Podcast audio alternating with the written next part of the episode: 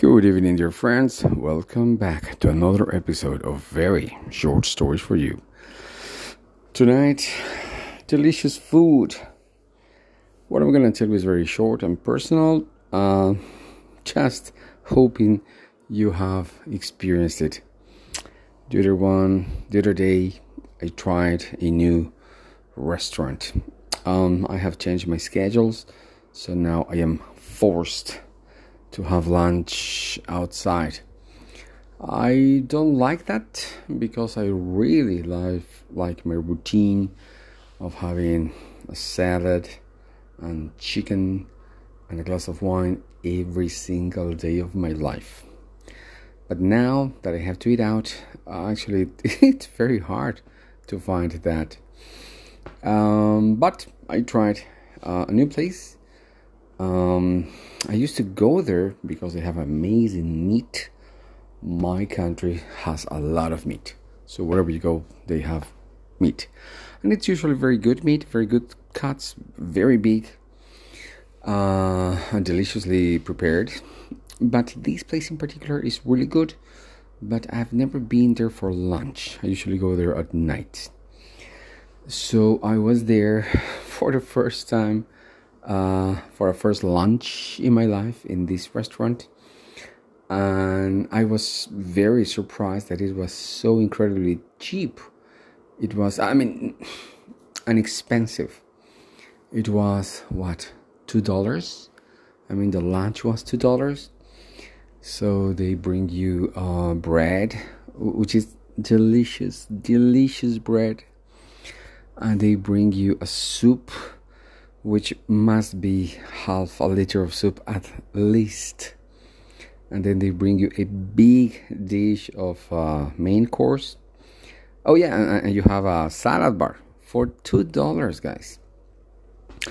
Anyway, oh, and it's a very nice place, very spacious. Uh, you have a, places with uh, fans, you have places with AC. It, it's it's a sports bar.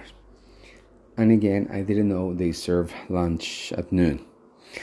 So I was there, they brought uh, the the bread, and I had some uh, spicy sauce with the bread, and it was just amazing.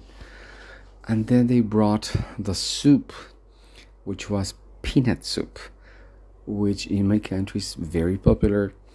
Um, as I understand, my country, Bolivia, has won some international um, chef contest with this particular soup because it's so delicious. And so i had that.